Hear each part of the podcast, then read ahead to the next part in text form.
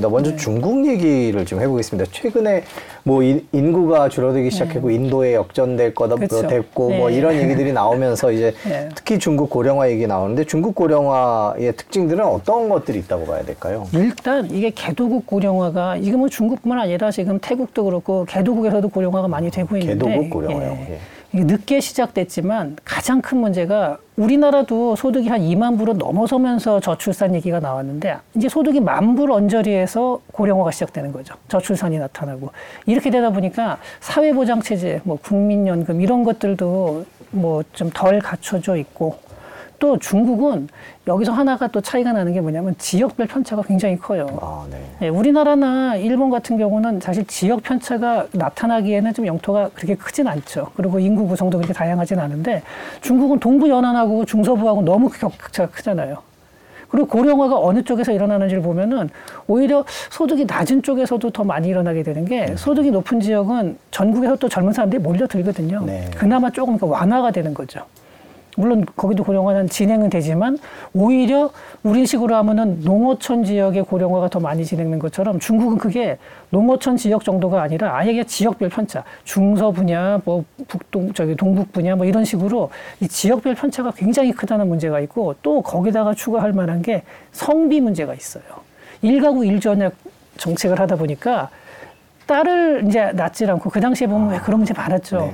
네. 지금 성비가 실제로 115명, 그러니까 여자 100명당 남자 115명, 이거 아주 심각하거든요. 이 성비 불안정을 가진, 불균형을 가진 상태에서 고령화가 돼요. 그러니까 결혼을 뭐 우리나라도 요새 보면 결혼 잘 안 하는 사람들이 있는데 이게 아니라 여기는 이 성비 자체 때문에 결혼을 다 하려고 노력을 해도 100명 중에 남자 15명.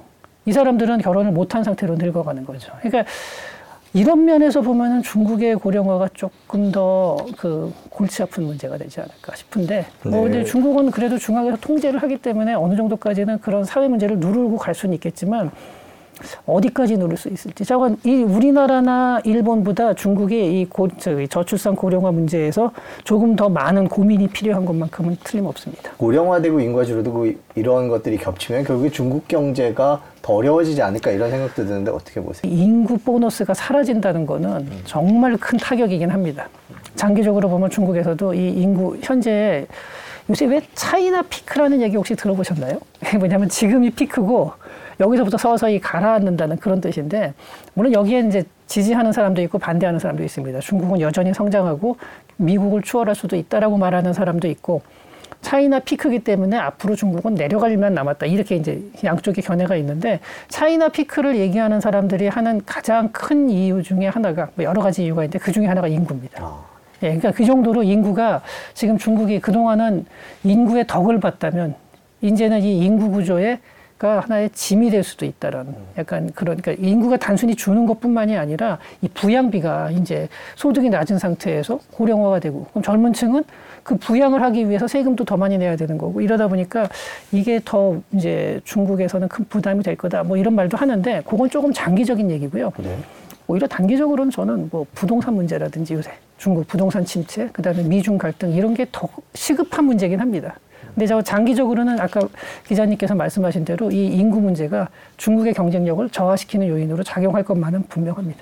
어, 중국은 충분히 이제 선진국이 되기 전에 네. 그 이제 나 고령화가 이루어졌다라고 음. 했는데 그렇게 됐을 경우에 생길 수 있는 폐해들, 문제점들 음. 그런 것들은 구체적으로 어떤 게 있을까요? 자 일단은 우리나라도 요새 보면은 뭐 일본에서도 보지만 독거 노인들 그리고 노인 빈곤 문제가 많이 나오고 있는데요.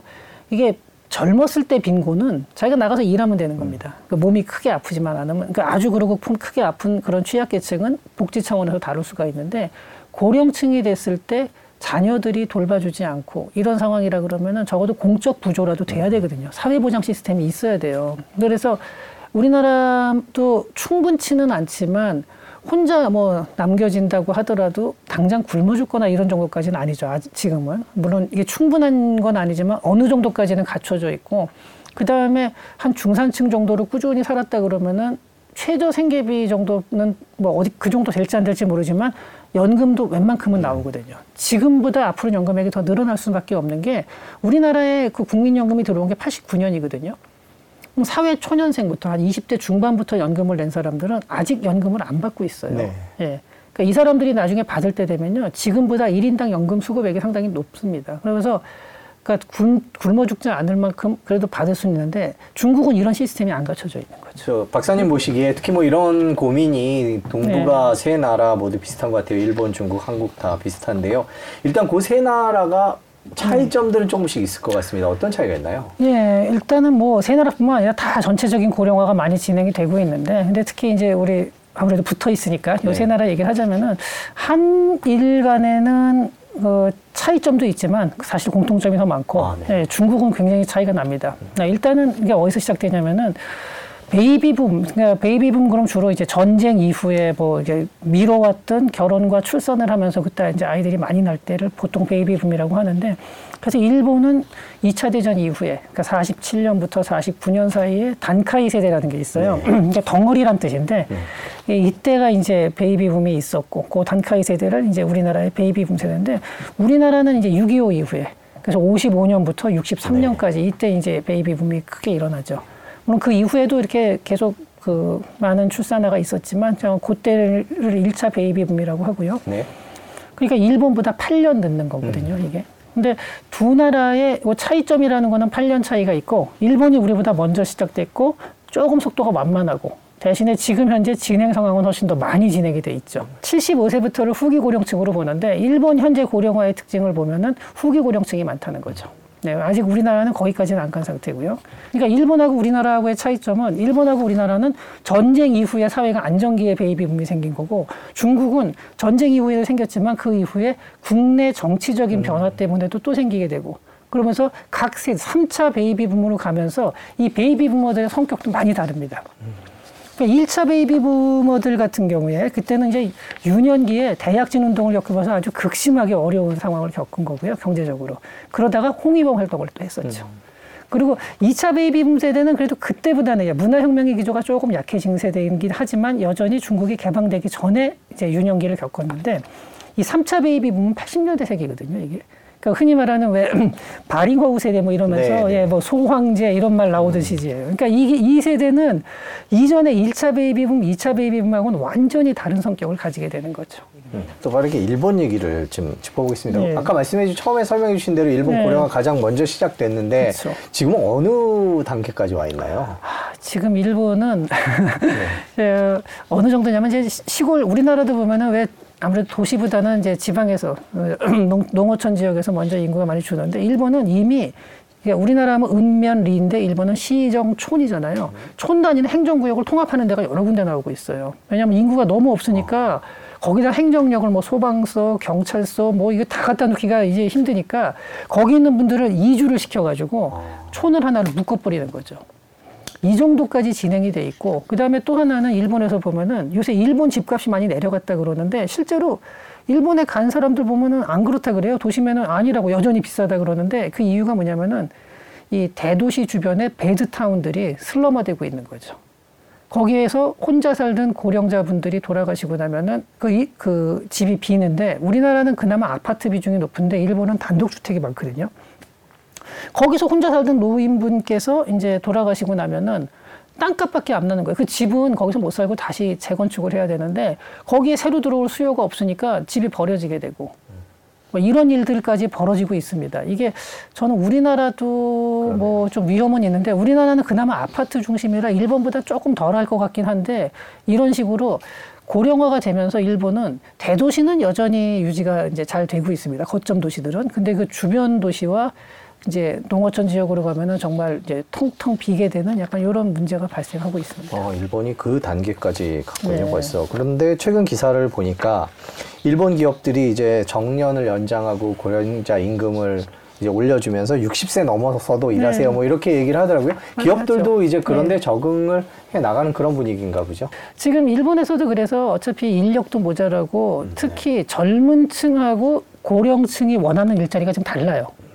그러니까 고령층들 같은 경우는 뭐 생산직이나 이런 데도 충분히 갈 수 있는데 젊은 층들은 또 그런 걸 좋아하지 않거든요. 그래서 그런 자리에 이제 고령층을 이제 예전보다는 좀 많이 쓰고는 있습니다만 여전히 근데 그 들어가는 업종을 보면요. 네. 주로 어느 쪽이냐면은 뭐 건설업, 간호업, 간호업이라는 건 돌봄 서비스예요. 네, 그다음에 운수업, 그 그다음에 택, 택배 음. 이런 데서 이제 젊은 층들이 잘 안 가는 자리에 고령자들이 많이 들어가고 있고요. 그리고 택시하고 버스 운전사의 30%가 이미 65세 이상이라고 합니다. 우리나라도 요새 좀 그렇게 되고 있죠. 아무래도 네. 택시 운, 저 운전하시는 분들 보면 예전보다 나이가 많아지셨고 그런데 이게 하나 문제는 어, 일본 상공회의소에서 조사를 했는데 이제 대기업 같은 경우는 여전히 젊은 층을 충분히 받아들일 수 있는 그런 기업들, 매력적인 기업들, 고임금 일자리는 고령층을 또 고용을 잘 안 한다는 좀 네. 그런 문제는 있긴 합니다. 근데 이 부분은 우리나라도 지금부터 고민을 해야 되는데 어, 인력이 가장 모자라는 게 지금 일본에서 보면 돌봄 서비스거든요. 요양 관련돼서. 그래서 이제 일본이 굉장히 폐쇄적이어서 외국인 근로자를 안 받는 편이에요. 근데 돌봄 서비스에 인력이 너무 모자라니까 외국인 이제 근로자를 많이 받았어요. 네. 그리고 그건 정말 파격적이었는데 저도 그래가지고 그 이후에 몇 년 후에 결과를 봤는데 불만족이 많은 게 언어 문제, 그다음에 일본 특유의 문화 그걸 못 맞추는 거죠. 그러다 보니까 또 불만이 많이 발생을 하고 근데 또 간병 인력이 일본 내에서 구하려면 부족하고 이런 어려움이 있어서 거기에 대해서도 이제 뭐 여러 가지 대책을 좀 강구 중인데 아직까지 이렇게 획기적으로 성공적이었다고 말하기는 좀 그럴 만한 방법은 또 잘 안 안 보이고 있습니다. 아직. 근데 꼭 고령화 된다고 해서 빈부격차가 반드시 늘어나는 건 아닙니다. 음, 그렇군요. 그 고령화가 먼저 진행된 일본을 보면 지금 쭉 일본 얘기 저기 네. 했습니다만은 그 여러 가지 정책들을 연구를 하셨을 텐데 네. 우리가 미리미리 준비해야 될 것들도 있는 것 같아요. 일본 정책을 보면. 네, 사실 일본을 보면은 일단 대응이 좀 늦었어요. 네. 네, 이미 2000년대 초반부터 일본은 2000년대 중반에 초고령 사회, 그러니까 65세 이상 인구가 20%를 넘어섰거든요. 이미 이때 왔고 이 당시에 예산을 보면은 사회 보장 관계비, 그러니까 이게 뭐냐면 주로 연금하고 의료입니다. 네. 여기에 쓰는 돈이 일반 그러니까 세출 어, 정부 지출의 35%를 넘어섰거든요. 어마어마하게 늘었는데도 불구하고 여기에 대해서 이걸 뭐 세금 증세를 하든지 아니면은 지출을 깎든지 뭔가를 해야 되는데 그러지 않고 계속 국채 발행을 한 거예요. 음. 그러다가 보니까 부, GDP 대비 부채 비율이 240%까지 올라갔는데 이게 그리스 파산 직전입니다. 네. 어마어마하게 올라갔고 지금 세계에서 그리스하고 일본이 아주 압도적으로 이 부채 비율이 높은 나라거든요. 100%만 그 넘어도 이거 뭐 파산하냐 네. 안 하냐 뭐 이런 얘기 나오는데 지금 일본이 그 상황인데 물론 일본은 그런데 그 대부분의 부채가 국내에서 이제 흡수가 됐기 때문에 당장 파산의 위험은 없다 하더라도 어마어마한 부담인 건 맞죠. 왜냐하면은 세금을 거둔 다음에 그걸 제때 쓰질 못하고 그 국채에 이자 갚는 데다가 엄청난 양을 쓰고 있는 거예요. 네. 그러니까 이건 굉장히 큰 부담이 되고 있고. 근데 그러니까 이게 한마디로 뭐냐면은 고령화에 제대로 대응을 못하고 계속 후세에다가 전가를 한 거죠. 이게 언제 이게 터지게 돼요. 결국 2000년, 2010년대 오면서 재정이 이건 도저히 견디질 못하고 하다 보니까 그때 가서 이제 소비세 인상. 그러니까 부가가치세가 일본은 97년까지 5%였어요. 우리나라 우리나라도 10%면 굉장히 낮은 거거든요. 네. OECD 평균 보면 20%가 넘는데 굉장히 낮은 편인데 일본은 2014년에 8%로 올리고 2019년 10월 달에 10%로 이렇게 순차적으로 인제가 그때 가서 올린 거고요. 그럼 이미 세액 저기 뭐야 부, 국채 그렇게 발행하는 2000년대 중반부터 그렇게 국채 발행을 하면서도 이걸 못 올린 거예요. 음. 그 다음에 이제 연금 보험료도 좀 올렸고 그리고 거시경제 슬라이드라는 걸 도입했는데 국민연금에서 그러니까 우리랑은 저 용어는 좀 다른데 이제 우리식으로 하면 국민연금 같은 거죠. 이건 뭐냐면은 인구 증가율하고 경제 성장률을 갖다가 맞춰서 뭐 몇 퍼센트 구간별로 맞춰요. 그래가지고 성장률이 낮고 인구 증가율이 낮으면은 내가 받는 연금액을 조금 깎은, 깎는 거예요. 뭐 0.3% 이런 식으로. 원래 받기로 한 국민연금액이 100, 월 100만 원인데 뭐 3%, 0.3%면 3천 원이 되는 거죠. 요거를 깎아서 받고 이런 식으로 음. 경제 성장률에 연동을 하는 거죠. 이런 식으로 이런 개혁안을 들여왔는데 사실 이걸 좋아할 리가 없잖아요. 받는 사람 입장에서는. 네, 그렇죠. 그러다 보니까 계속 늦춘 거예요. 이게. 그래서 제때 대응을 못하고 지금 재정이 이렇게 어려워진 상황에서 어쩔 수 없이 이제 하고 있는 거죠. 물론 이제 아예 대응을 안 하다가 파산하는 나라랑 비교해 보면 잘한 거죠. 하지만 결코 잘했다고 하긴 어렵고 대응이 좀 늦었다는 거죠. 그리고 이제 산업 쪽에서 보면 경제 산업성에서 이제 정책을 주도하는데 고령자 고용 확대, 아까 말한 식으로 이제 은퇴한 다음에 재취업 시키는 거를 굉장히 이제 많이 장려는 하는데 이것도 성과가 전혀 없는 건 아니지만 그렇다고 해서 아주 네. 크게 있다고 보기도 어렵고 또 하나는 이렇게 된 김에 새로운 산업을 키우자. 그래서 한 게 로봇 산업이에요. 네. 그러니까 로봇 그래가지고 이제 여러 가지 하는데 뭐 시범용으로 진짜 휴머노이드형 로봇으로 이렇게 로봇이 막 움직이면서 간병을 해주기도 하는데 이거 너무 비싸요. 사람 쓰는 게 훨씬 싸기 때문에 그건 이제 시범 케이스로 하는 거고 주로 부분 보조 로봇인데 전 재밌게 본 게 이런 거예요. 그러니까 돌봄 인력도 고령화가 돼 있어요. 그러다 보니까 돌봄 인력이 왜 이렇게 누워 있는 분들 자세도 교정해주고 식사도 해줘야 되고 이동할 때 들고도 가야 되고 하다 보니까 고령 인력이 막 관절염이 걸리고 이런 문제가 생기니까 네. 그 부분 보조 로봇이 나온 거죠. 식사 보조 로봇에 그 다음에 이승 로봇 그래가지고 사람을 이렇게 들어주는 거 살짝 그런 거랑 그 다음에 제일 어, 저거 좋겠다 싶었던 거는 침대에 배변 로봇인데 로봇이라고 하기는 좀 이상하지만 침대인데 그 자리에서 배변을 하면은 딱 묶어가지고 그거 갖다가 밑으로다가 이렇게 딱 해서 밀봉해가지고 떨어뜨려 주는 거죠. 그리고 그 자리에서 딱 닦아낼 수 있고 배변만 제대로 처리해줘도 돌봄 인력의 손이 확 줄어들어요. 그러면 혼자서 한 명 보던 사람이 혼자서 세 명, 네 명을 볼 수 있게 되는 거죠.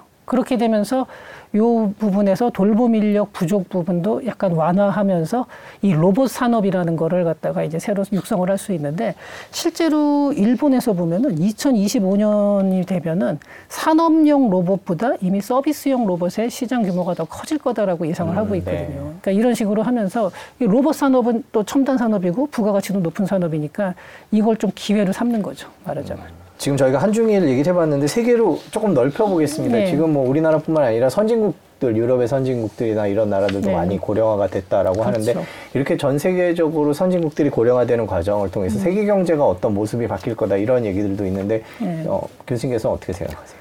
일단은 그 고령화라는 것 자체가 긍정적일 수는 없습니다. 예, 전체적으로 뭐 재정 부담이 많아지죠, 일단은. 그 다음에 소비 침체, 내수가 좀 아무래도 떨어질 수밖에 없고, 또 경제 활동 인구가 줄어드니까 이 잠재 성장률도 같이 내려가게 되는데, 하지만 이 인구 감소가 과연 그러니까 고령화라는 거, 출산율이 출산화가 줄어드는 게 계속 줄어들다가 점점 없어지다가 인구가 빵 하고 없어질 리는 그럴 리도 없거든요. 음, 네. 어느 선에서는 이제 고정이 되겠죠. 그렇게 되면은 그 이후에 이제 완전히 이게 new normal이 되겠죠. 그렇게 되면은 그 상황에서는 오히려 더 적은 인구가 더 쾌적하게 넓은 환경 그 공간을 쓸 수 있는 거니까 또 장기적으로 보면 거기에 적응을 해 나갈 수 있을 거라고 보고요. 또 그러면서 이제 뭐 어, 인구가 줄어들기 때문에 다양한 로봇이 많이 활용되고 요새 보면 AI 같은 것도 나오고 이러면서 사람을 대체할 뭐 다른 생산 도구들이 많이 활성화가 될 겁니다.